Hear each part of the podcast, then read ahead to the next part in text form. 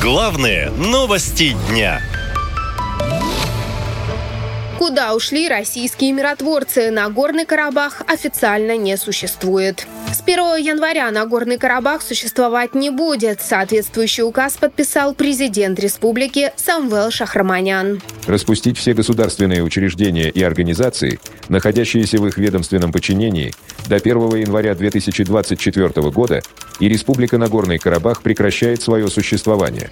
Напомню, 19 сентября Азербайджан объявил о проведении в Нагорном Карабахе, цитируя, антитеррористической операции локального характера. По территории региона нанесли массированные ракетно-артиллерийские удары. В Карабахе назвали происходящее военной агрессией. Спустя неполные сутки боевые действия завершились. Президент Азербайджана обратился к нации вечером 20 сентября и заявил, что все цели антитеррористической операции достигнуты, а суверенитет страны восстановлен подавлен. В Ереване считают, что Карабах ожидают этнические чистки. В Баку же армянам обещают, цитирую, перемены к лучшему и говорят об отсутствии вражды. Населению после вступления указа в силу предлагают ознакомиться с условиями реинтеграции, представленными Азербайджаном. Так или иначе, но республику уже покинули более 68 тысяч жителей. Что касается российских миротворцев, представитель МИД Мария Захарова заявляет, что они продолжают свою работу в регионе.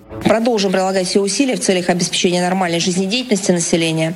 Основным стабилизирующим механизмом в регионе остается российский миротворческий контингент, который самоотверженно выполняет свой долг.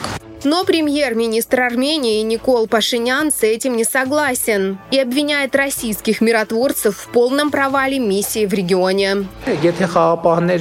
Если российские миротворцы могли достичь соглашения о перемирии между Нагорным Карабахом и Азербайджаном, почему они этого не сделали до нападения Азербайджана на Нагорный Карабах? Все об этом говорили. Мы говорили, что Нагорный Карабах окружен вооруженными силами Азербайджана.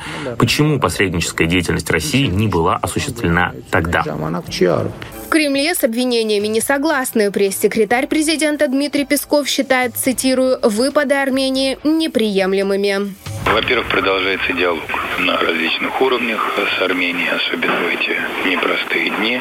А, вы знаете, совсем недавно был телефонный разговор Путина с Пашиняном. Мы понимаем эмоциональный накал этого момента, но мы категорически не согласны с попыткой возложить ответственность на российскую сторону или тем более на российских миротворцев, которые проявляют настоящий героизм, выполняя свои функции.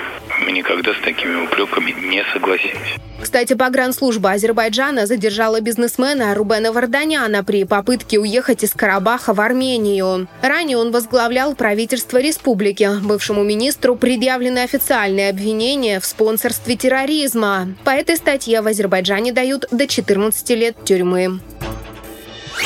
Наша лента. Коротко и ясно.